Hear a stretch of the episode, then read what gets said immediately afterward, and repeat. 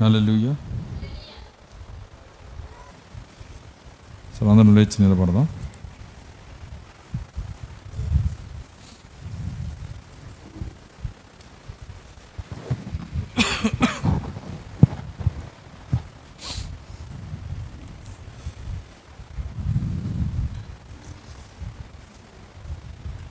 పరిశుద్ధ గ్రంథం నుండి మరి పరిశుద్ధ గ్రంథంలో లూకాసు వార్త ఇరవై ఒకటో అధ్యాయము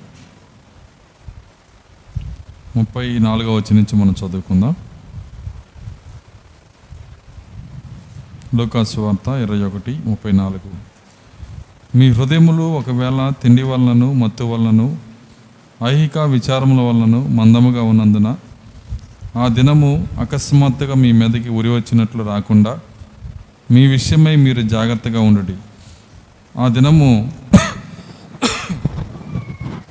భూమి అందంతటా నివసించు వారందరి మీదకి అకస్మాత్తుగా వచ్చును. కాబట్టి మీరు జరగబో వీటిని ఎలా తప్పించుకొని మనిషి కుమారుని ఎదుట నిలవబోటుకు శక్తి గలవారగినట్లు ఎల్లప్పుడూ ప్రార్థన చేయొచ్చు మెలకుగా ఉండుడని చెప్పాను. దేవుడు తన వాక్యం దీవించను గాక ప్రార్థించుకుందాం. స్తోత్రము ప్రభు కృపగల తండ్రిని స్తోత్రాలు చెల్లిస్తున్నాం. ఈ ఉపవాస కోడికలో ఈ రీతిగా ప్రభు నీ సన్నిధిలో నాయన ప్రార్థించడానికి మీరు ఇచ్చిన ప్రార్థన ఆత్మను బట్టి వందనాలు. మాకు నాయన తండ్రి మీ పట్ల మీరు ఇచ్చిన నాయన తండ్రి ఆకర్షణ బట్టి కూడా మీకు శృతులు చెల్లిస్తున్నా. మీరు ఇచ్చిన ప్రేమను బట్టి కూడా మీకు వందనాలు చెల్లిస్తాం మేము ప్రేమించే హృదయాన్ని బట్టి స్తోత్రాలు. ఉపవాసం ఉండటానికి మీరు ఇచ్చిన ఆరోగ్యాన్ని బట్టి కూడా మీకు శృతులు చెల్లిస్తున్నాం. నాయన తండ్రి నిజంగా మీరు చేసిన ప్రతి కార్యాన్ని బట్టి నేను స్థుతించే హృదయాలు కృతజ్ఞత కలిగిన మనస్సు మాకు దయచేయండి. ప్రభా కనికరించండి నాయన. ఈ సమయంలో నీ లేఖన భాగం ఇక్కడ చదవబడి ఉన్నది. కొద్ది నిమిషాలు నన్ను సిల్లుచాటును మరుగు చేయండి. మీరే మాట్లాడి మీ నామానికి మహిమ తెచ్చుకొనండి. నేను బలహీన నన్ను బలపరచండి ప్రభువ. మీరే మాట్లాడండి. వినుచున్న నీ సంఘంలో కూడా ఈ యొక్క వాక్య వధువులో కూడా ప్రభువ. మీ ఆత్మతో నింపిన ఆయన. మీరే మాట్లాడమని యేసుక్రీస్తునాలో ప్రార్థించాడు కొంచున్నాము ఆమె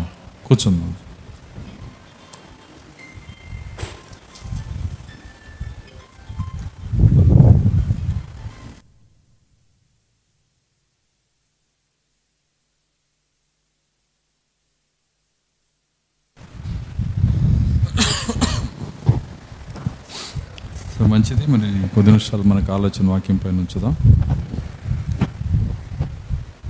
ఎక్కువ సమయం నేను తీసుకోను. ఒక నలభై ఐదు నిమిషాలు దేవుని వాక్యాన్ని చూద్దాం. తర్వాత గంటన్నర సమయము మనము ఒక్కొక్కరిగా మనము ప్రార్థిస్తాము. మరి ముందుకు ప్రకటించినటువంటి అంశాల కొరకు ఒక గంటన్నర సమయం తర్వాత ప్రార్థన ఉంటుంది. అయితే మరి యొక్క ఉపవాస కోడికలో ప్రాముఖ్యమైన సమయము ముందు మనం చేసిన ఈ రెండు గంటల ప్రార్థన చాలా ప్రాముఖ్యమైన సమయం ఇది. ఎందుకంటే మళ్ళీ మనము కడుక్కుని శుద్ధీకరించే సమయం అది మనకి స్వేచ్ఛగా ఇవ్వబడిన సమయము. మరి దేవుని సన్నిధిలో ప్రార్థించే మరి ఆ సమయాన్ని అందరూ వాడుకోవాలి. ఎందుకంటే ఆ సమయంలో ప్రార్థించినప్పుడు మరి ఆ రెండు గంటల సమయంలో మనం ప్రార్థించినప్పుడు మరి రేపు ప్రభురాత్రి భోజనంలో మనల్ని యోగ్యులుగా చేసుకోవటానికి మనల్ని మనం మరి కడుక్కోవటానికి ఆయన రక్తంలో శుద్ధీకరించబడటానికి దేవుడిచ్చిన గొప్ప అవకాశం ఇది. కాబట్టి మరి ఆ రెండు గంటల సమయాన్ని ఎవరు వ్యర్థపరచుకోవద్దు. మరి ఆ సమయంలో ప్రార్థించే విధానం ఏంటంటే కింద పడిపోయి ప్రార్థన చేయకూడదు. తలకాయలు కింద పడేసి ప్రార్థన చేయకూడదు. నోరు ఆడటం ఆగిపోకూడదు. చూడండి ఎందుకంటే ఏకాగ్రత ఉన్న అన్న ఎలా ప్రార్థన చేసింది? స్వరం రావట్లేదు కానీ అది ఏకాగ్రత అంటే. నీ స్వరం ఆగి నీ యొక్క నోరు కలవటం అయిపోయిందంటే నువ్వు ఎన్నైనా చెప్పు నీ ఏకాగ్రత అయిపోయిందని అర్థం అక్కడ. నువ్వు ఎంత మంటైనా ఉందని చెప్పచ్చు నాకు చెప్పు. కానీ నీ యొక్క ఏకాగ్రత అయిపోయింది నువ్వు కళలు చూస్తావు అక్కడ. దర్శనాలు కూడా కాదు. అర్థమవుతుందా? కాబట్టి దయచేసి కళలు కనొద్దు ప్రార్థనలో. మరి నేను చెప్పినట్లు చేయండి. ఖచ్చితంగా మీ యొక్క పెదవులు ఆడించండి. మరి మీ శ- శరీరాన్ని వాడండి వంచండి. మరి రెస్ట్ పొజిషన్ ఇవ్వమాకండి తలకాయని కింద పడేసి మరి అలా చేయమాకండి. అలా చేస్తే మీ ప్రార్థన అలాగే కిందకి పాతాళంలోకి వెళ్ళిపోయింది. పాతాళంలో నీ ప్రార్థన ఆలకించే వాళ్ళు ఎవరు ఉండరు అక్కడ. కాబట్టి మనం ఖచ్చితంగా మనము వాస్తవంగా మనము ప్రార్థన పైనున్న దేవునికి చేయాలి? పరలోకానికి వెళ్ళాలి మన ప్రార్థన. కాబట్టి ఖచ్చితంగా మన శరీరాన్ని వాడాలి మన యొక్క నోటిని వాడాలి. మరి అలా ప్రార్థన చేసేటప్పుడు కూడా ఇంకోటి ఏంటంటే మరి అందరి స్వరము ఎవరు ఎవరు ఏ ప్రార్థన చేస్తున్నారో అర్థం కాకూడదు. అర్థమైతే అందరు ప్రార్థన వాళ్ళ యొక్క నడిపింపులోకి వెళ్ళిపోతారు. కాబట్టి ఇది ఒక చిన్న సలహా గుర్తుంచుకోనండి. ఆ రెండు గంటల ప్రార్థనల వరకు ఎవరు అసలు ప్రార్థన చేయకుండా మనసుతో చేయకూడదు. అదేవిధంగా మరి పెద్దగా కూడా చేయకూడదు. చేస్తే ఏమైందంటే అది నడిపింపు ప్రార్థన అయ్యిద్ది అంటే వాళ్ళు నడిపిస్తుంటారు ఇక అందరూ వీళ్ళు ప్రార్థన చేసి వెనకాల వెళ్తుంటారు. సో కాబట్టి నడిపింపు ప్రార్థనలు అంటే తర్వాత చేసే గంటన్నర ప్రార్థనలు కూడా అందులో కూడా ఒక సమస్య ఉంది. ఎందుకంటే వా ప్రార్థన చేసేవాళ్ళు చేసుకుంటారు మనం ఎట్లున్నా పర్వాలేదని. సో దయచేసి అది కూడా కరెక్ట్ కాదు. ఎందుకంటే మనం ఉపవాసకుడిగా మనం వచ్చామంటే ప్రతిఫలం తీసుకొని వెళ్ళాలి మనం ఇక్కడి నుంచి. అలెలుయ్య ప్రతిఫలము తీసుకొని వెళ్ళాలి. ప్రతిఫలము తీసుకోవడానికి ఎలా ఉండాలో అవన్నీ మనం నేర్చుకోవాలి. కాబట్టి రెండు గంటల ప్రార్థనలు ఎలా ఉండాలి? మరి గంటన్నర మనము చేసే ఆ యొక్క మరి ఒకరి తర్వాత ఒకరు చేసేటప్పుడు ఎలా ఉండాలి? ఇవన్నీ మనం గ్రహించి గ్రహింపు కలిగి ఉండాలి. లేదంటే మరి మనం ప్రతిఫలం లేకుండానే ఇక్కడి నుంచి వెళ్ళిపోతాం. ఒక పని చేసి ప్రతిఫలం లేకపోతే ఎంత బాధగా ఉంటుంది? కాబట్టి ప్రతిఫలం లేని కార్యాలు మనం చేయకూడదు. దేవుడి నుంచి ప్రతిఫలం వచ్చే కార్యాలనే మనం చేయాలి. కాబట్టి రెండు గంటల ప్రార్థన అది నీ వ్యక్తిగత ఆత్మీయ ఆశీర్వాదం అది. కాబట్టి దాన్ని మిస్ అవ్వమాకండి. దాని తర్వాత మరి గంటన్నర ప్రార్థనలో ఒకరు నడిపిస్తున్నప్పుడు కతిమ వాళ్ళు మరి ఆ ప్రార్థనను గమనిస్తూ ఆ ప్రార్థనను ఎత్తిపడుతూ దేవుని చెప్పండి అవును ప్రభు అవునని. సో యేసుక్రీస్తుకి యేసుక్రీస్తు దగ్గరికి వచ్చి కొంతమంది మాట్లాడారు. అయ్యా ఈ సమర ఈ యొక్క శతాధిపతి మరి అనేక మేళ్ళు చేశాడు అనేక కార్యాలు చేశాడు. మరి ఈయన అన్యుడైనప్పటికీ కూడా మన యూదులకి చాలా సహాయం చేశాడు. ఆయన దాసుడిని స్వస్థపరచమని అడుగుతున్నాడు కొద్దిగా. ఆయన సహాయం చేయమని ఆయనకి ఆయన ఎదుట ఒక విధంగా ప్రార్థన చేశారు వాళ్ళు. సో మొదట ఈయన చేశాడు ప్రార్థన. ఎవరు? శతాధిపతి చేశాడు. శతాధిపతి ప్రార్థనని వీళ్ళు బలపరిచారు. ఆమెన్ ఆమెన్ అని. అప్పుడు ఆయన వెళ్ళటానికి బయలుదేరాడు అక్కడ. సో సేమ్ ఇది కూడా అంతే. ఒకళ్ళు ప్రార్థన చేస్తున్నప్పుడు అనాలోచితంగా ఉండకూడదు. మిగిలిన వాళ్ళు ఏది చేస్తున్నారా? దాని అన్నిటినీ అవును ప్రభువా ఆమెనని దేవుని చెప్తూ స్థుతిస్తూ ఉండాలి మనం. మన స్థుతులు మన యొక్క స్తోత్రాల మధ్యలో మన స్తోత్రాలు మరి మిగిలిన వాళ్ళందరూ స్థుతులు స్తోత్రాలు ఆయనేమో ప్రార్థన. లేదంటే ఆమె ప్రార్థన. ఎవరో ఆయన ఆమె ఇద్దరు లేడీస్లో ఒకళ్ళు పురుషుల్లో ఎవరైనా కానీ వాళ్ళ ప్రార్థనని బలపరిచేది మన స్థుతులు స్తోత్రాలే. దేవుని స్తోత్రం అలెలుయ్య అది బలముగా దేవుని సన్నిధి తీసుకొని వెళ్తుంది. కాబట్టి వాళ్ళు చేసుకుంటారులే వాళ్ళకి మైక్ ఇచ్చారుగా పెద్ద పెద్దగా చేస్తున్నారు నా దేవందలే అట్లా నిల నిర్లక్ష్యపు మనసుని ఎప్పుడూ తీసుకొని రావద్దు. ప్రతి ప్రతి ప్రతి ప్రతి ఒక్క ప్రార్థన విలువైంది. ప్రతి స్థుతి విలువైంది. నీ స్థుతులకి ఖచ్చితంగా దాని యొక్క ఫలితాన్ని నువ్వు తీసుకుంటావు నువ్వు. దేవుని స్తోత్రం అలెలుయ్య కాబట్టి ప్రార్థనలు చేసేటప్పుడు చాలా కార్యాలు మనం ఎరిగి ఉండాలి. గ్రహింపు కలిగి ఉండాలి వివేకము కలిగి ఉండాలి. మరి ప్రార్థించేటప్పుడు ఏకాగ్రత ఉండాలి మనకి. ఎందుకంటే ఏకాగ్రత చెడిపోయిందంటే మరి దేవునితో మనం మాట్లాడలేము. ఏకాగ్రత చెడగొట్టడానికి దయ్యం అనేక కార్యాలు చేస్తుంది. ఖచ్చితంగా ఏకాగ్రత పోకూడదు. ప్రార్థించేటప్పుడు ఏకాగ్రతతో ప్రార్థన చేయాలి. నువ్వు గ్రహింపు గ్రహింపు కలిగి ప్రార్థన చేయాలి. ఎలాంటి దేవుని సన్నిధికి వచ్చావో ఎరిగి ప్రార్థన చేయాలి. ఎవరి ముందున్నావో ఎరిగి ప్రార్థన చేయాలి. దేవుని స్తోత్రం. అలెలుయ్య ఈ యొక్క- ఈ యొక్క గ్రహింపే మనకు ఆశీర్వాదకరం. కాబట్టి ప్రార్థన చేసేటప్పుడు ఊరక ప్రార్థనా సమయాన్ని గడిపిన దాని వల్ల ఉపయోగం లేదు కానీ గ్రహింపు కలిగి విశ్వాసము కలిగి మనం ప్రార్థన చేయాలి. ఎందుకంటే ప్రార్థన అంటే ఏంటో కాదు కొన్ని కార్యాలు మనం అర్థం చేసుకోవాలి. ఏంటంటే ప్రార్థన అది నీ విశ్వాసం యొక్క రూపం అది. ఇంకొక మాట చెబుతున్నాను ప్రార్థన ఏంటంటే నీ విశ్వాసం యొక్క రూపం. నీ విశ్వాసం కరెక్ట్గా ఉంటే నీ ప్రార్థన కూడా కరెక్ట్గా ఉంటుంది. అంటే దీన్ని అర్థం చేసుకోవడానికి చెప్తాను నేను. ఇప్పుడు నీవు ఎవరికి ప్రార్థన చేస్తున్నావు? కనబడని దేవునికి. ఆమె చెప్తారా? ఎవరికి ప్రార్థన చేస్తున్నారు? కనబడని దేవునికి. కనబడని దేవుడు ఉన్నాడు అని నమ్మాలంటే ఏం కావాలి మనకి? విశ్వాసం కావాలి. ఆ విశ్వాసం ఎంత గట్టిగా ఉందో అంత గట్టిగా నువ్వు మాట్లాడతావు. అంత నమ్మకంతో అంత విశ్వాసంతో మాట్లాడతావు. దేవుని స్తోత్రం అలెలుయ్య కాబట్టి నువ్వు ప్రార్థన చేసేటప్పుడు మరి ఆ ప్రార్థన అనేది ఒక ప్రసంగం కాదు అది. వాడు గుర్తుపెట్టుకోవాలి మొట్టమొదట. ప్రార్థన ప్రసంగం కాదు. ప్రార్థన ఏంటంటే దేవుణ్ణి బతిందాడుకోవటం ప్రార్థన దేవుణ్ణి బతిలాడుకోవటం కాబట్టి మన వాక్య పరిజ్ఞానాన్ని ప్రార్థనలో పరీక్షించుకోకూడదు. అర్థమవుతుందా? ఎన్ని రకాలుగా కన్నీటితో దేవుణ్ణి అడుగుతావో అసలు ప్రార్థనలో ఆగిపోయి రెండు కన్నీటి బొట్లు గార్చినా అది ఎంతో విలువైంది అది. అర్థమవుతుందా? అంటే ప్రార్థన ప్రార్థనే ప్రసంగం ప్రసంగమే. కాబట్టి సమయము మరి ఎక్కువ సమయం చేయలేకపోయినా మరి ఇట్లయితే మరి మరి ప్రసంగం చేయకుండా ప్రార్థన చేయలేనండి అనుకుంటే నీకు వచ్చిన కొద్ది సమయంలోనే చెయ్యి నీకు. ఎక్కువ సమయం చేయాల్సిన అవసరం లేదు. నీకు దేవుడు ఎంత ప్రేరేపణ ఇస్తున్నాడో దాన్నే చెయ్యి. కాబట్టి ఆ ప్రార్థన అనేది నీవు మనుషులు వింటున్నారని ఎప్పుడు చేయకూడదు. ప్రార్థన ఎవరో వింటున్నారు నా ప్రార్థన నేను బాగా చేయాలి అని అది కాదు దాని అర్థము. దేవుడు వినాలి నా ప్రార్థన. ప్రార్థన అంటే బతిమలాడుకొనుట ప్రార్థన అంటే బ్రతిమలాడుకుంటా మనం దేవుణ్ణి బ్రతిమలాడుకొనుట. రెండోది ప్రార్థన అంటే విశ్వాసం యొక్క రూపం అది. విశ్వాసం యొక్క రూపము. చూడండి ప్రార్థన చేసేటప్పుడు పదిసార్లు కళ్ళు తెరిచి అటు తిరిగి ఇటు తిరుగుతున్నావు అంటే నీ విశ్వాసం ఎంత బలంగా ఉందో నాకు అర్థమైపోయేది. అర్థమవుతుంది నేను చెప్తుంది. కాబట్టి ప్రార్థన చేసేటప్పుడు కళ్ళు తెరవకూడదు. ప్రార్థన చేసేటప్పుడు కసి కాసేపు కాసేపు ఆరాధనలో కాసేపు అట్ట చేసి అది ఇది అనేసి కాసేపు మళ్ళీ అది చేయండి ఇది అని అట్ట చేసేది కాదు ఇది. ప్రార్థన అంటే సర్వశక్తి గల దేవునితో మాట్లాడేది. ఒక గొప్ప వ్యక్తితో మాట్లాడేటప్పుడు మీ అమ్మ మీ నాన్న పిలిచిన ఉండు కలెక్టర్ గారితో మాట్లాడుతున్నాను అంటావు. అంటావా లేదా? ఒక కలెక్టర్ గారితో నువ్వు మాట్లాడేటప్పుడు ఏవో మీ అమ్మ కేకేసింది అనుకో. ఎవరు కేకేసినా నీ పేరు పేరు పెట్టి కేకేసినా వాళ్ళని వాళ్ళతో మాట్లాడతాను కూడా ఇష్టపడవు. ఇది గొప్ప వ్యక్తితో మాట్లాడుతున్న ధోరణి దేన్ని ధోరణియో మరి నువ్వు మాట్లాడుతుంది ఎలాంటి గొప్ప వ్యక్తి అయినా? ఒక కలెక్టర్కి ఇచ్చే మర్యాదన్న దేవునికి ఇస్తున్నావు నువ్వు.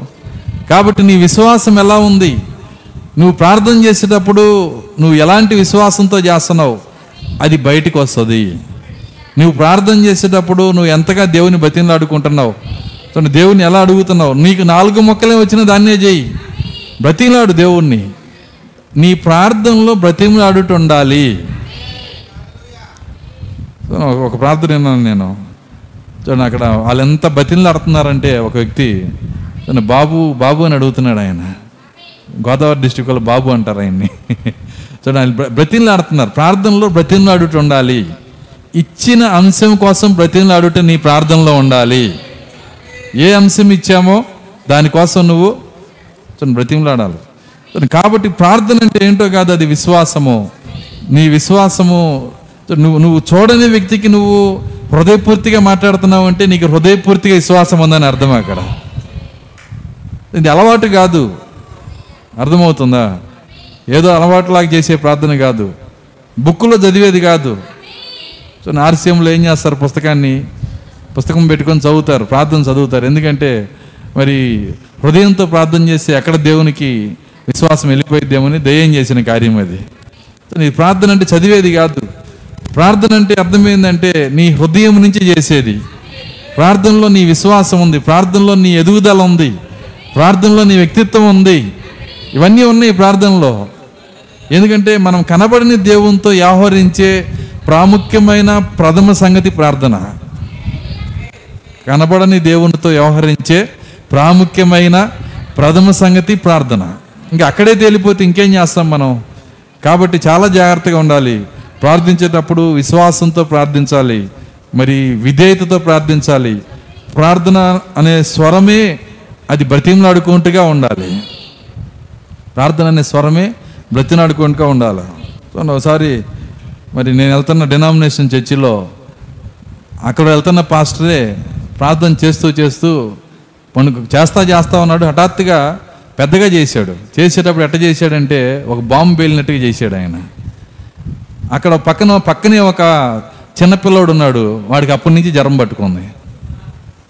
జరిగిందే చెబుతున్నాను నేను. తను ప్రార్థన రంగాల్ని హఠాత్తుగా మరి అలా కేకలేసో అరిసో చేయాల్సిన అవసరం కూడా లేదు. నువ్వు బ్రతిలాడు దేవుణ్ణి. నీ శక్తి కొలది దేవుణ్ణి బ్రతిలాడు కన్నీటితో ప్రార్థన చేయి. ఆయన పాదాలు పట్టుకున్నానని చెప్పి అడు- అనుకోను. ఏ వ్యక్తి అయిన పాదాలు పట్టుకున్నప్పుడు నీకు నీ మాట ఎలా ఉంటుందో ఖచ్చితంగా ప్రార్థన దగ్గర కూడా నీ ప్రార్థన అలాగే ఉండాలా? కాబట్టి అలాంటి ప్రార్థన విజయవంతమైన ప్రార్థన మనం చేసినప్పుడు దేవుని దగ్గర నుంచి సమస్తం మనం పొందుకోగలుగుతాం. దేవుని స్తోత్రం. అలెలుయ్య చూడండి చాలా విషయాలు ప్రార్థన గురించి ప్రవక్త ఒక పుస్తకమే రాశారు ప్రార్థన గురించి ఆయన చెప్పిన కార్యాలు. ఇవన్నీ మనం నేర్చుకోవాలి? ప్రతిదీ నేర్చుకోవాలి.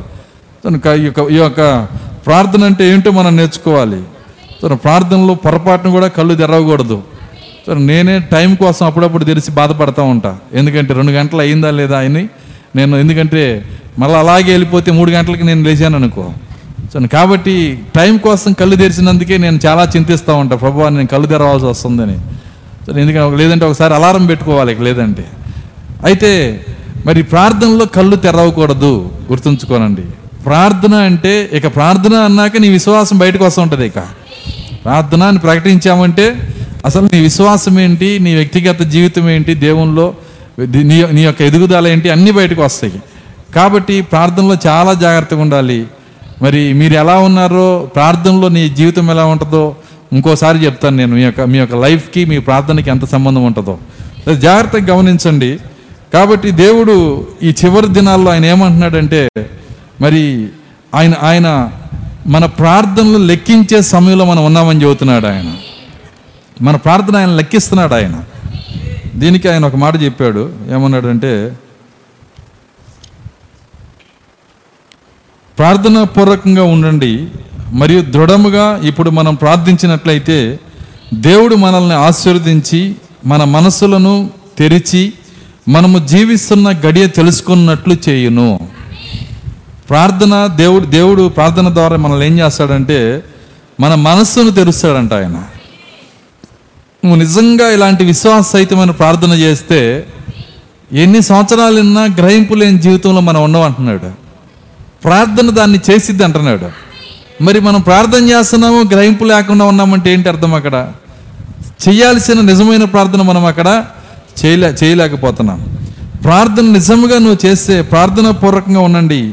మరియు దృఢంగా ఇప్పుడు మనం ప్రార్థించినట్లయితే దేవుడు మనలను ఆశీర్వదించి మన మనస్సులను తెరిచి మనము జీవిస్తున్న గడియ తెలుసుకున్నట్లు చేయును.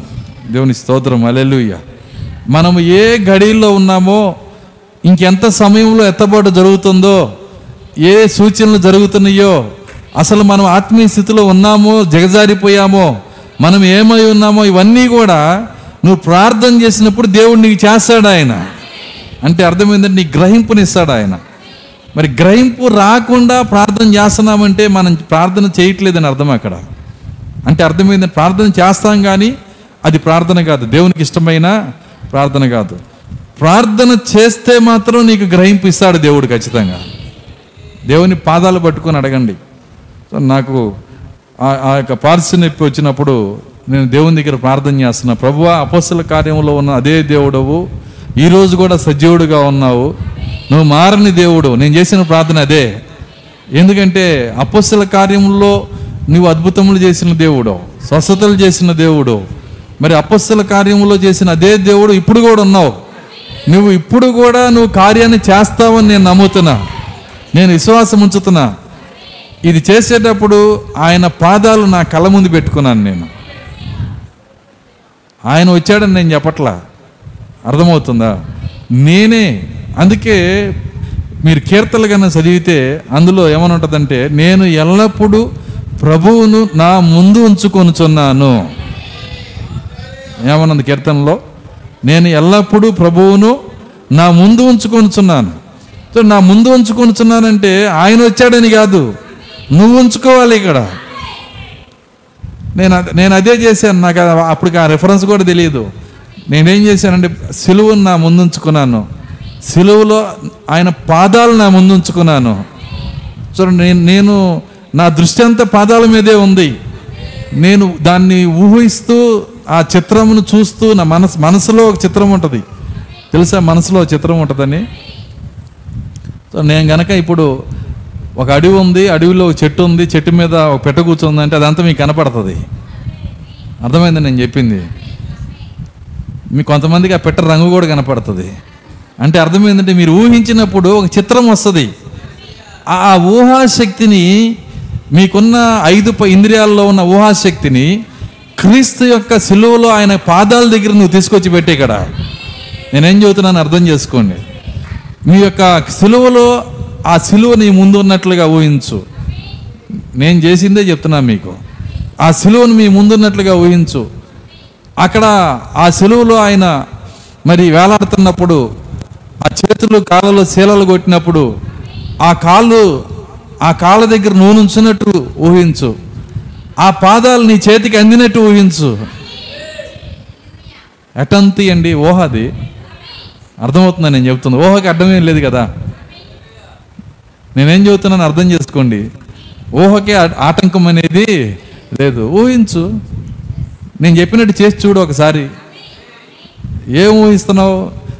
రేపు వెళ్ళి అది చేయాలి ఇది చేయాలి ఊహించమాక ప్రార్థనలో. అట్లా చేయాలి ఎట్లా చేయాలి? త్వరగా నేను ఈ కార్యం చేయాలి ఆ కార్యం ప్రార్థనలో ఊహలు ఎక్కువ వస్తాయి. కానీ ఆ ఊహాశక్తిని నువ్వు బంధించి శిలువ పాదాల దగ్గర పెట్టు నువ్వు అక్కడ. మీ మన ప్రార్థన నిజంగా ఎక్స్రే తీస్తే దేవుడు తొంభై శాతం ఊహలో పది శాతమే స్థుతులు ఉంటాయి. నేనేం చెబుతున్నాను అర్థం చేసుకుని ఎందుకంటే దెయ్యం యొక్క మోసం నాకు తెలుసు కాబట్టి చెప్తున్నాను నేను. దెయ్యం ఇలా మోసం చేస్తుంది. నువ్వు ప్రార్థన చేస్తూ చేస్తూ ఉండగానే ఏమైందంటే ఊహలు స్టార్ట్ అవుతాయి. ఊహలు స్టార్ట్ అవ్వగానే పెదాలు పెదాలు ఆడటం ఆగిపోయిద్ది. పెదాలు ఆడటం ఆగిపోగానే ఊహలో ఎక్కడికో వెళ్ళిపోయిద్ది. ఊహల్లో అలసిపోయి నిద్రలు కలలు ఇవన్నీ వచ్చేస్తాయి? ఇది ప్రార్థన. ఎంతలో రెండు గంటలు అయిపోయిద్ది. అది కాదు చేయాల్సింది. నీ ఊహాశక్తిని బంధించి నీ ఊహాశక్తిని నువ్వే పట్టుకొని ఎందుకు సిలువ పాదాల దగ్గరికి నువ్వు వెళ్ళకూడదు? ప్రవక్త అంటున్నాడు నువ్వు ఎల్లప్పుడూ సిలువని ముందుంచుకోవాలంటున్నాడు ఆయన. సిలువను నువ్వు ఉంచుకోవాలి. అదే లేఖనం చెబుతుంది నేను ఎల్లప్పుడూ ప్రభువుని నా ముందు ఉంచుకుంటున్నాను.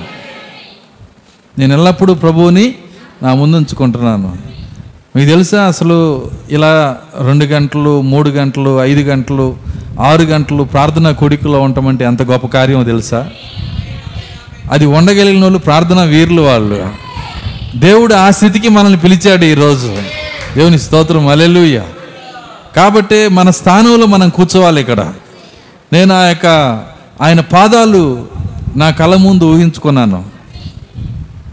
నేను నా ఊహ నిజమైందో లేకపోతే ఏంటో నాకు తెలియదు కానీ ఆయన పాదాలు ప్రకాశవంతంగా కనపడుతున్నాయి నాకు.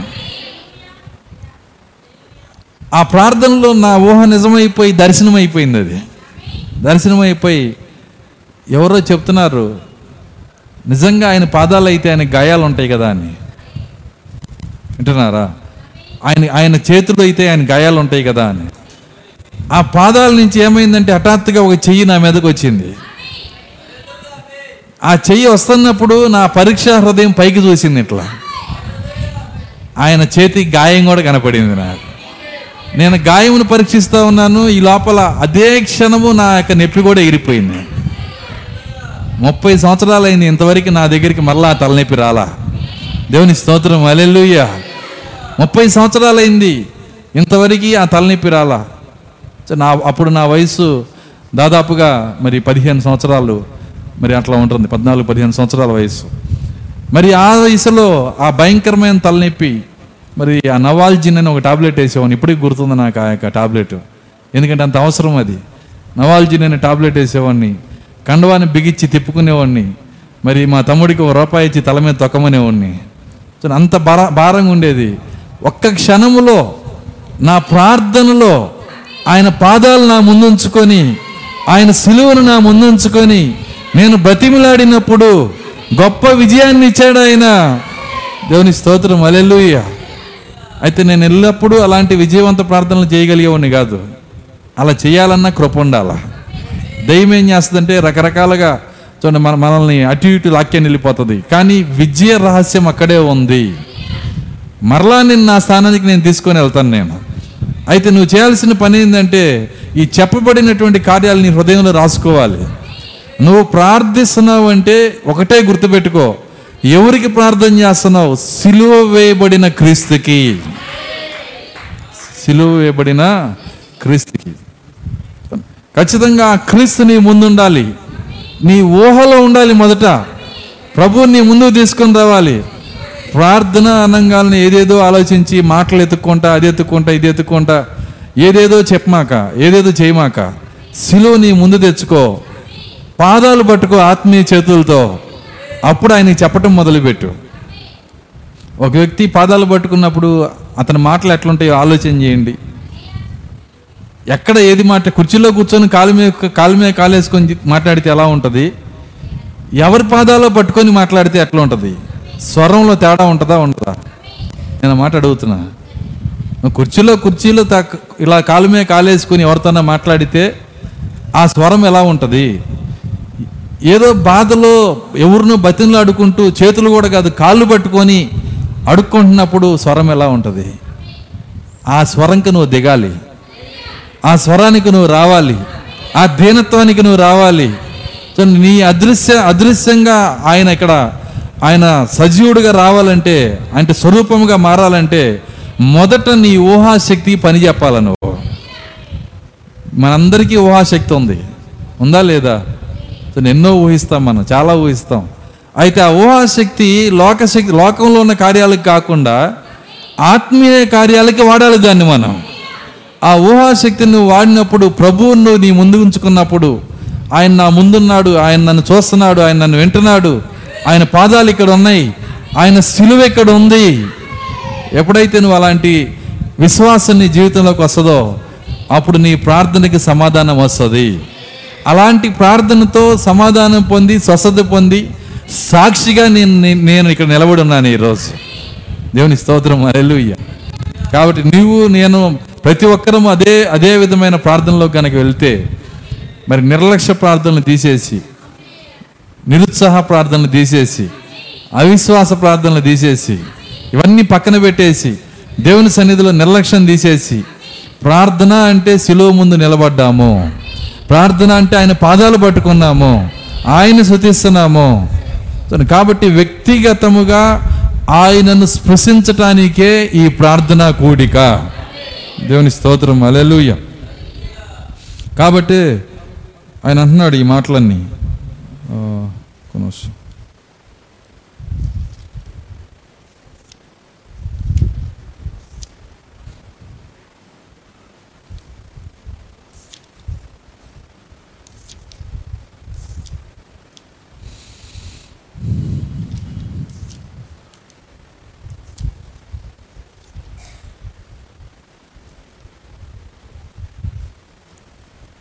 ప్రార్థన పూర్వకంగా ఉండుడి.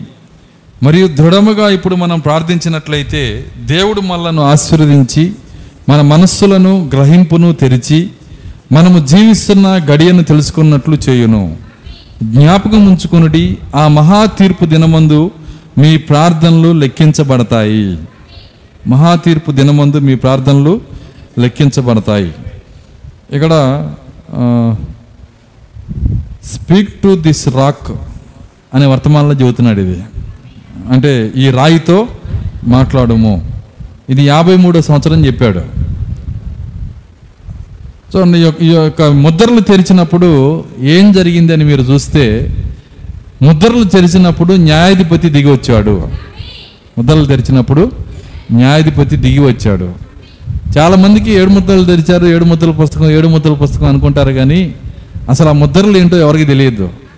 ఆ ఏడు ముద్రలు ఏంటంటే తీర్పు. ఏడు ముద్రలు ఏందండి? తీర్పు. ఏంటి తీర్పు? గడిచినటువంటి సంఘము మొదలైన దినము నుంచి ఎవరు ఆయన వధువు ఎవరు వధువు కాదు. ఇంతవరకే. వింటున్నారా? ఎవరు ఆయన వధువు ఎవరు ఆయన వధువు కాదు. ఈ తీర్పు తీర్చేదే ఏడు ముద్రల పుస్తకం. అందుకే ప్రవక్త ఏడు ముద్రల్లో నీ పేరుందా లేదో చూసుకోమన్నాడు ఆయన. ఎవరు వధువు ఎవరు వధువు కాదు. అన్యుల తీర్పు అలా కాదు. మహా ధవలవర్ణ సింహాసన తీర్పులో ఎవరు వధువు ఎవరు వధువు కాదు చూడ్డ ఆయన. అందరి జీవితాలు పరీక్ష చేస్తాడు ఆయన. ఆ తీర్పు వేరు. ఇది పరిమితమైన సంఘ తీర్పు ఇది. ఆ తీర్పు ఏంటంటే ఏడు ముద్రల పుస్తకం. మనం తీసుకెళ్ళాం కదా పుస్తకాన్ని. ఆ ఏడు ముద్రల పుస్తకం ఏంటంటే సంఘం యొక్క తీర్పు. ఎవరు వధువు ఎవరు వధువు కాదు. కాబట్టి అక్కడ మనం చూసినప్పుడు ఆ ఏడు ముద్రలు తెరిచేటప్పుడు ఆయన ఎలా ఉన్నాడంటే ఆ ప్రత్యక్షత తీసుకొని వచ్చేటప్పుడు నడుముకి ఆయన దట్టి కట్టుకోలేదు కానీ ఆయన రొమ్ముకు దట్టి కట్టుకున్నాడు ఆయన. నడుము కంటే సేవక గుర్తు రొమ్ము కంటే న్యాయాధిపతి అని అర్థము. కాబట్టి అరవై మూడులో వచ్చిన ఆయన న్యాయాధిపతి. ప్రవక్త ఏడు సంకాలాలు చెప్తున్నాడు. అరవై మూడులో ఏడు ముద్రలు తీసుకొచ్చిన ఆయన ఎవరంటే? న్యాయాధిపతి. ఆ న్యాయాధిపతి ఎలా వచ్చాడంటే? తెల్లని ఉన్ని వంటి జుట్టుతో వచ్చాడు ఆయన. తెల్లని ఉన్నిని వంటి జుట్టుతో వచ్చాడు. ఆ జుట్టే దేన్ని చూపిస్తుందంటే? ఒక జడ్జి గారిని చూపిస్తుంది. ప్రవక్త అంటున్నాడు అసలు యేసుక్రీస్తుకి దేవునికి తెల్ల జుట్టు ఎక్కడి నుంచి వచ్చిందా అని ఆయన ఆలోచన చేశాడంట. దేవునికి తెల్ల జుట్టు ఏంటి అసలు?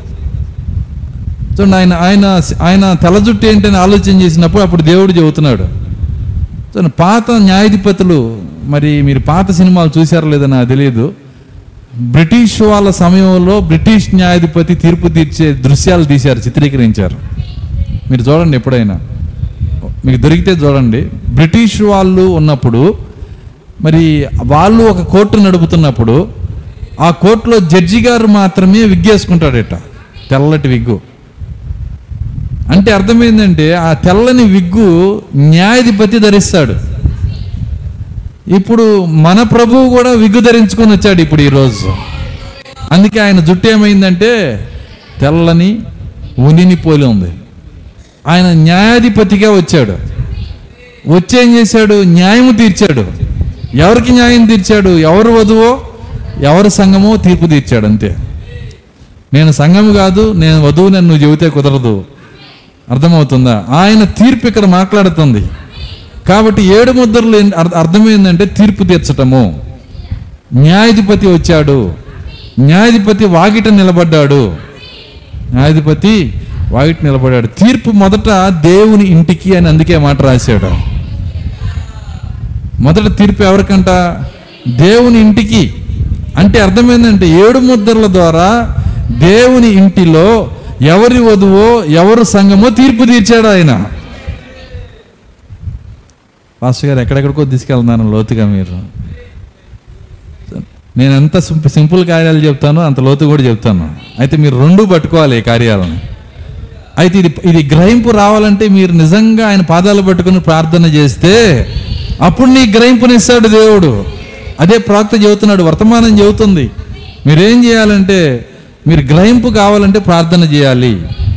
గ్రహింపు నువ్వెవరో గ్రహింపు నువ్వు ఎక్కడున్నావో గ్రహింపు నీ మాట గ్రహింపు నీ ఆలోచన గ్రహింపు నీ తలంపులు గ్రహింపు నీ ఉద్దేశాలు గ్రహింపు. మొదట నేను నువ్వు గ్రహించుకోగలిగితే అందరినీ గ్రహించగలుగుతావు. తెలుసా మీకు ఆ కార్యాన్ని? ఎవరైతే తమను తాము గ్రహించుకోగలుగుతారో వాళ్ళు ఇతరుల్ని కరెక్ట్గా గ్రహించగలుగుతారు. దేవుని స్తోత్రం. మలెలుయ్య ఎవరిని అపార్థం చేసుకోరు. ఎందుకంటే మొదట వాళ్ళని గ్రహించుకోగలుగుతున్నారు.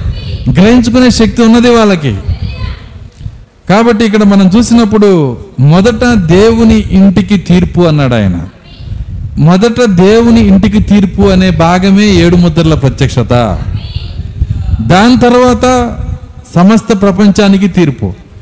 అయితే ఆ తీర్పు జరిగినప్పుడు ఆయన ఏమన్నాడంటే దాన్ని ప్రాక్త యాభై మూడో అధ్యాయ యాభై మూడో సంవత్సరంలోనే ఈ వర్తమానం చెబుతున్నాడు.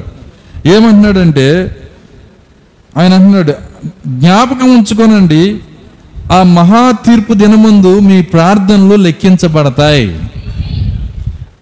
ఆ ఆ యొక్క ముద్రలు తెరిచే ఆ దినమందు మీ ప్రార్థనలు లెక్కించబడతాయి. ఆ దినమున ప్రార్థనలు లెక్కించే సమయం మొదలవుతుంది అక్కడ.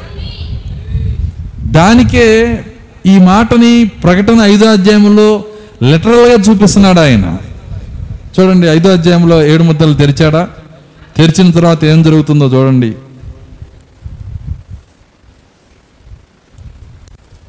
ప్రకటన గ్రంథము ఐదో అధ్యాయము.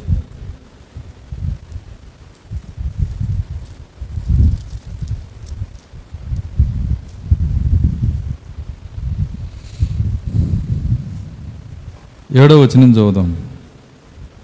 ఆయన వచ్చి ఆయన వచ్చి సింహాసనం నందు సింహాసనమునందు ఆసీనుడై ఉండు వాని కుడి ఆసీనుడై నుండి ఉండు వాని కుడి చేత నుండి ఆ గ్రంథమును తీసుకొని ఆ గ్రంథమును తీసుకొని ఆయన దానిని తీసుకు ఆయన దాన్ని ఆయన దానిని తీసుకున్నప్పుడు ఆ, ఆ నాలుగు జీవులను ఆ గ్రంథము తీసుకున్నప్పుడు విప్పటానికి దాన్ని తీసుకున్నప్పుడు ముద్రలు విప్పే సమయంలో ఆ, నాలుగు జీవులను ఆ నాలుగు జీవులను వీణలను వీణెలను దూప ద్రవ్యములతో నిండిన ధూప ద్రవ్యములతో నిండిన సువర్ణ పాత్రలను పట్టుకొని ఉన్న సువర్ణ పాత్రలు పట్టుకుని ఉన్న ఆ ఇరవై నలుగురు పెద్దలను ఆ ఇరువది నలుగురు పెద్దలను ఆ గొర్రెపిల్ల ఎదురు సాగిలపడి ఆ గొర్రె పిల్ల ఎదుట సాగిలపడిరి. ఈ పాత్రలు ఈ జాగ్రత్త గమనించండి. ఈ పాత్రలు పరిశుద్ధుల ప్రార్థనలు. పరిశుద్ధుల ప్రార్థనలు. ఎందుకని పాత్రలతో కొలుస్తున్నాడు దేవుడు అక్కడ? యాభై మూడులోనే చెప్పాడు ప్రవక్త. ఆ మహాదిన తీర్పునందు మీ ప్రార్థనలు లెక్కించబడతాయి. ప్రార్థనలు లెక్కించే సమయంలో ఉన్నాం ఈరోజు మనము. దేవుడు నీ ప్రార్థన వ్యర్థంగా పానివాడు.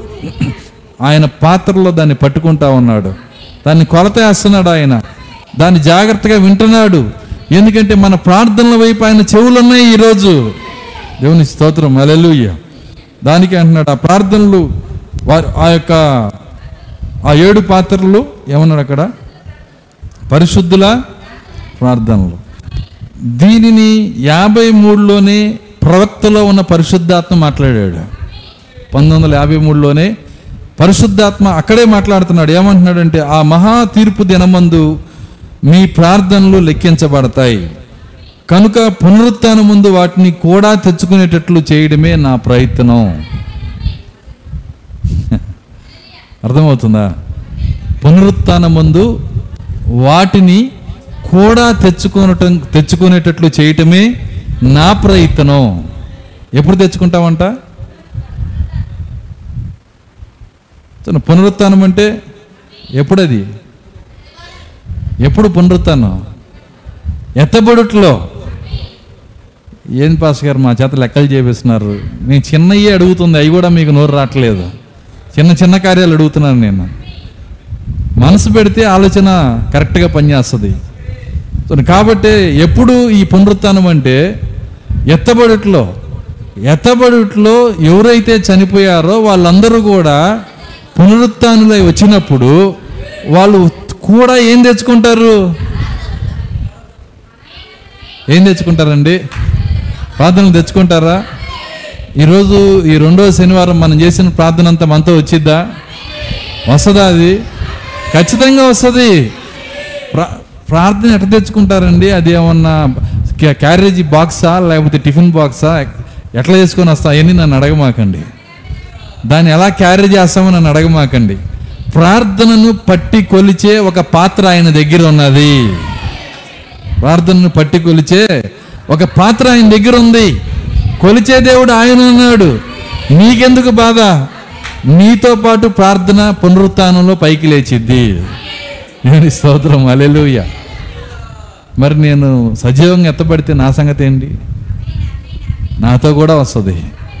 అర్థమవుతుందా? నువ్వు సజీవంగా ఎత్తబడినా నీతో ప్రార్థన వస్తుంది. నువ్వు పునరుత్నంలో లేచినా నీతో ప్రార్థన వస్తుంది. కాబట్టి నీతో వచ్చే ప్రార్థన మరి డొల్లతనంగా చేయమాకండి ప్రార్థనకు మర్యాద ఇవ్వండి. ప్రార్థన గౌరవంగా చేయండి. ప్రార్థన భయభక్తులతో చేయండి. ప్రార్థన విశ్వాసంతో చేయండి. సమయమును బైపాస్ చేసే ప్రార్థన చేయమాకండి ఒకసారి ప్రార్థన కూర్చున్నావా? పెద్ద పెద్దగా లేవని కూడా లేవకూడదు. ఎలా చేయాలో అన్ని చిన్నపిల్లల వల్ల నేను దేవుడు మనకి నేర్పిస్తున్నాడు ఈరోజు. ప్రార్థన చేసేటప్పుడు ప్రార్థన ఏంటో కాదు ఈ మాటలు గుర్తుంచుకోండి. నీ విశ్వాసం యొక్క రూపమే ప్రార్థన. నీ విశ్వాసం ఎలా ఉందో నీ ప్రార్థన అలాగే ఉంటుంది. కాబట్టి చాలా జాగ్రత్తగా ప్రార్థించాలి. ప్రార్థన విలువైంది. చూడండి మనం సంపాదించిన ఏది పునరుత్నంలో నీతో వచ్చిందని చెప్పలేదు ఆయన. పునరుత్నంలో నీ భార్యని నీతో తీసుకొని వస్తానన్నాడు ఆయన. అనలేదా? అదేంది పాస్ గారు? భా- భార్య విలువైందా? ప్రార్థన విలువైందా? ప్రార్థన ఇస్తానంటాడు ఏంది ఆయన? ఏది విలువైంది? చెప్పండి. ఆమె అంటారా? పునరుత్థానంలో నీ భర్తను కూడా తోడుగా పంపిస్తానని చెప్పాడా? భర్త భార్య పోని పిల్లలు పోని నువ్వు కట్టుకున్న ఇల్లు రాసుకున్న బంగారం సంపాదించిన ఆస్తి పేరు ప్రతిష్టలు. తెలుసు. తెలిసినా అవే మనకు విలువైనవి. అర్థమవుతుందా? అదే మన విశ్వాసము. సరే మనం ఎక్కడున్నాము ఆయన అంటున్నాడు ఈ యొక్క పునరుత్నములో ఖచ్చితముగా నీ ప్రార్థన నీతో వస్తుంది. పునరుత్న ముందు వాటిని కూడా తెచ్చుకునేటట్లు చేయడమే నా ప్రయత్నం అంటున్నాడు ఆయన. దేవుని స్తోత్రం అలెలుయ్య కాబట్టి అంటున్నాడు ప్రార్థన కంటే ఎక్కువగా నేను స్వస్థతలకు కూడా ప్రాముఖ్యత ఇవ్వనన్నాడు. ఇక్కడే. ప్రార్థన కంటే ఎక్కువగా స్వస్థతలకు కూడా నేను ప్రాముఖ్యత ఇవ్వను. నేను ప్రార్థిస్తూ ఉన్న ప్రజల కొరకు అదే సమయంలో కూటమునకు హాజరైన ప్రజలందరూ కూడా చేసే ప్రార్థనకే నేను ప్రాముఖ్యత ఇస్తాను.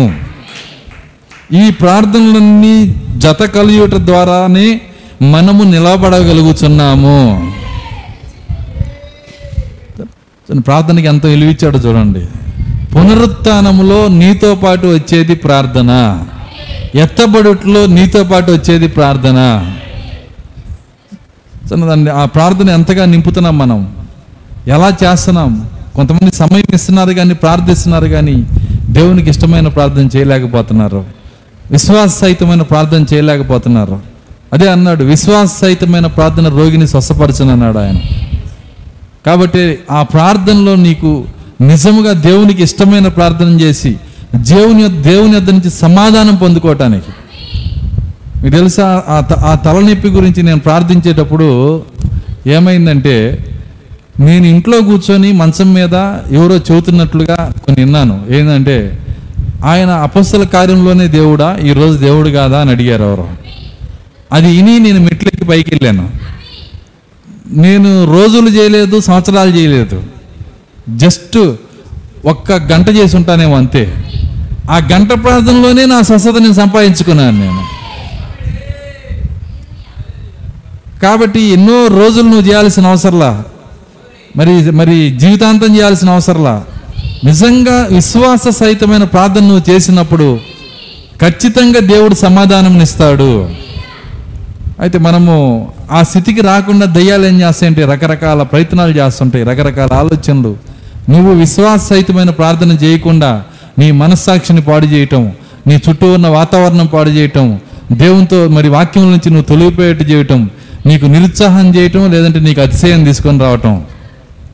అర్థమైంది నేను చెప్పింది? వస్తే నిరుత్సాహం లేదంటే అతిశయం. నిన్ను నిన్నుగా ఉంచదు దెయ్యం. ఇవన్నీ కూడా ఈ మోసాలన్నీ జయించుకొని నువ్వు మోకాల మీద ప్రార్థన చేస్తే అప్పుడు దేవుడు నీకు సమాధానం ఇస్తాడు ఆయన. కాబట్టి ప్రార్థించేటప్పుడు ఈ కార్యాలన్నీ గుర్తుంచుకోవాలి? ప్రాక్తి ఇవన్నీ మనకి నేర్పిస్తున్నాడు. కాబట్టి ఆయన ఏమంటున్నాడంటే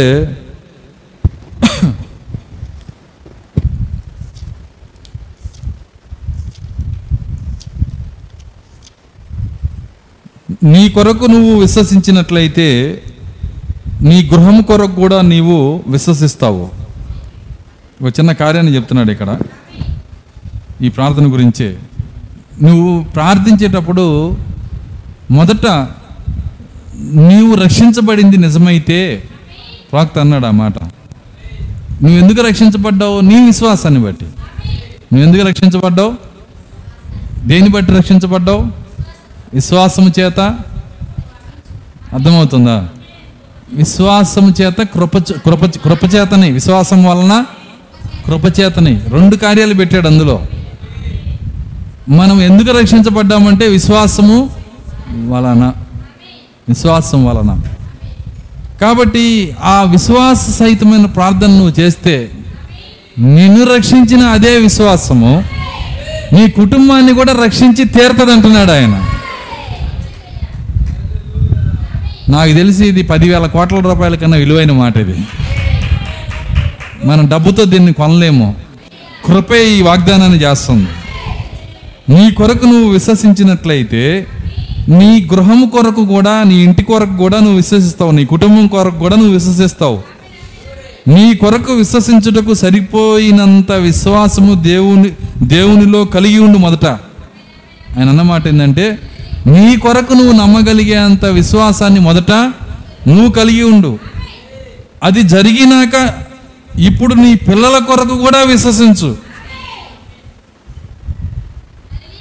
నీ పిల్లల కొరకు నువ్వు చేయాల్సిందేంటి విశ్వాసం.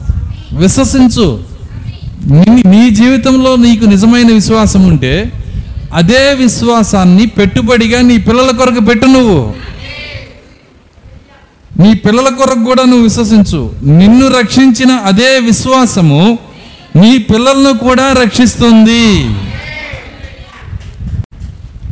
ఎంత గొప్ప కృప. ఈ విశ్వాసం ఏదైనా చేయగలదండి. విశ్వాసముకి ఆటంకం అంటే ఏంటో తెలియదు అన్నాడు ప్రవక్త. ప్రవక్త అన్న మాటలు ఎంత ప్రతిదీ ప్రవక్త చెప్పిన మాటలే నేను చెప్తున్నా. ఈ విశ్వాసమునకు ఆటంకం అంటే ఏంటో తెలియదు. కాబట్టి ఈ విశ్వాసం నువ్వు విశ్వసించు. ఎవరి కోసమైనా నువ్వు ఆ పెట్టుబడి పెట్టచ్చు. పెట్టే ముందు మొదట నీ విశ్వాసం కరెక్ట్గా ఉందా లేదా చూసుకో. అది నిన్ను రక్షించుకోగలిగిన విశ్వాసం నువ్వు కలిగి ఉంటే అది ప్రయోగించినప్పుడు అది పనిచేస్తుంది. నేనేం చెబుతున్నాను అర్థం చేసుకోండి. మనము మనకే వ్యక్తిగతంగా ఒక వ్యక్తి తనకే విశ్వ రక్షించబడే విశ్వాసం లేనప్పుడు అబద్ధములాడుతూ దొంగతనములు చేస్తూ లేదంటే దేవునికి వ్యతిరేకమైన అవిశ్వాసంతో జీవిస్తూ నా కుటుంబం కూడా రక్షించు ప్రభువా అంటే ఇతని విశ్వాసం పోయి వాళ్ళని రక్షిస్తుందా? రక్షించదు. ఎందుకు పని చేయట్లేదంటే మొదట ఇక్కడ సరివ్వాలి నీ కుటుంబం రక్షించబడాలంటే మొదటగా నీవు సరివ్వాలి కాబట్టి నువ్వు కరెక్ట్గా ఉండి నువ్వు ప్రార్థన చేస్తే నీ విశ్వాసము నిజమైందైతే నీ కుటుంబం కూడా రక్షించబడిద్ది. అంటే కుటుంబం కోసం ప్రార్థన చేయమన్నారు కాబట్టి ప్రభా నా కుటుంబాన్ని కాపాడు రక్షించు రక్షి నువ్వు నువ్వు కోటి సంవత్సరాలు నువ్వు ప్రార్థన చేసినా ఉపయోగం లేదు. మొదట నిన్ను రక్షించుకునే విశ్వాసం నువ్వు కలిగి ఉండాలా? నిజ విశ్వాసం నువ్వు కలిగి ఉండాలి. తర్వాత నీ కుటుంబం కోసం నువ్వు ప్రార్థన చేయాలి. నిన్ను రక్షించిన అదే విశ్వాసము నీ పిల్లల కొరకు పిల్లలను కూడా రక్షిస్తుంది. కేవలం ప్రార్థించు. దేవుడు ప్రార్థనకు జవాబిస్తాడు. దిగులు చెందవద్దు. కేవలం ఆయన్ని అడిగి విశ్వసించి నీ హృదయంలో దీన్ని లంగరేసుకొని సాగిపోతూ ఉండు. దీని కొరకు చేయవలసింది అదే. అవునయ్యా అన్నాడు కేవలం దేవుని దగ్గర అడుగు నిజ విశ్వాసంతో అడుగు అనుమానాలు పెట్టుకోమాక దిగులు చెందమాక దేవుడికి వదిలిపెట్టే కార్యాన్ని ఖచ్చితంగా ఒకరోజు దేవుడు దాన్ని చేస్తాడు. దేవుని స్తోత్రం అలెలుయ్య తను ఒక ముసలామ తన కొడుకు కోసం ప్రార్థన చేసిందంట. మరి నన్ను నన్ను యేసుక్రీస్తుని పరిచయం చేసిన పుస్తకం మరణం తర్వాత ఏంటనే పుస్తకంలో ఉంది అది. ఆ ముసలామ మరి కొడుకు కుమారుడి కోసం ప్రార్థన చేస్తే కొడుకేమో రోజు దాగేవాడంట అయితే ఆమె విడిచిపెట్టకుండా ప్రార్థన చేస్తానే ఉంది చేస్తానే ఉంది చేస్తానే ఉంది. అయితే ప్రార్థన చేసే కొంది వీడు ఎక్కువ తాగుబోతయ్యాడు. అయితే ఆమె నిజమైన విశ్వాసంతో చేసింది. ఏమైందంటే ఒకరోజు ఆమె చనిపోయింది. వింటున్నారా? ఆమె చనిపోయింది. ఆమె చనిపోయిన కొన్ని కొన్ని సంవత్సరాలకి ఇతను ఒక గని కార్మికుడు. గని అంటే తెలుసు కదా భూమి లోపలికి వెళ్ళి అక్కడ ఉన్నది తవ్వుతూ ఉంటారు. ఆ గనిని తవ్వుతూ ఉన్నప్పుడు గని కూలిపోయి మట్టిలో కూ కూరుకుపోయి అందులో చనిపోయాడు అతను కొడుకు. చనిపోయినాక అతని అతని ఆత్మని మరి ఒక ఎత్తైన బలమైన వ్యక్తులు పాతాళ దూతలు తీసుకొని వెళ్తున్నారంట. అందులో రాసింది. వాళ్ళు తీసుకుని వెళ్తున్నప్పుడు వీడు వెళ్తా ఉన్నాడు ఈయన వెళ్తున్నా వెళ్తా ఉన్నాడు ఈయన. ఈ తాగుబోతు ఆయన. వెళ్తున్నప్పుడు ఎక్కడికి వెళ్ళారంటే దారిలో ఒక నది వచ్చిందంట. వింటున్నారా? చనిపోయి లేచిన వాళ్ళందరి సాక్ష్యము నది గురించి చూశాను నేను. ఆ నది దాటి అవతలకి వెళ్ళారంట వాళ్ళు. వెళ్ళిన తర్వాత అక్కడ మరి అక్కడ జరిగిన కార్యం ఏంటంటే వేదనకరంగా ఉందంట స్థలం అంతా చాలా వేదనకరమైన స్థలం పాతాళం అనమాట పాతాళాన్ని తీసుకొని పోయారు. తీసుకొని వెళ్ళినప్పుడు ఒకసారి పైకి చూశాడంట ఆయన. వాళ్ళ అమ్మే ఉంది అక్కడ. వాళ్ళ అమ్మ కుమారుని చూస్తుంది. పాతాళానికి పోయింది చూస్తుంది. సో దేవుడు వాళ్ళ అమ్మతో ఏం మాట్లాడాడో నాకు తెలియదు వాళ్ళ అమ్మను చూసి సంతోషంతో ఆనందంతో ఉన్నాడు. కానీ వాళ్ళ అమ్మ సంతోషకరమైన స్థలంలో ఉంది. వీడేమో వేదనకరమైన స్థలంలో ఉన్నాడు. ఇక వీళ్ళు కలుసుకునే అవకాశమే లేదు. ఎందుకంటే మరి ఆ యొక్క ధనవంతుడితో ఏం చెప్పాడు?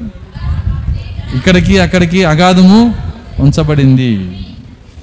సో కాబట్టి అక్కడ జరిగిన కార్యం ఏంటంటే ఒక స్వరము పైనుంచి మాట్లాడుతుంది ఆ ఇద్దరితో నడిపి నడిపించుకెళ్ళే వాళ్ళతో.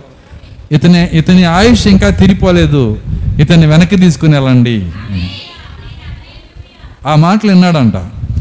వినేటప్పటికి కళ్ళు తెరిచి చూసేటప్పటికి పోస్ట్ మార్టం రూమ్లో ఉన్నాడు ఆయన.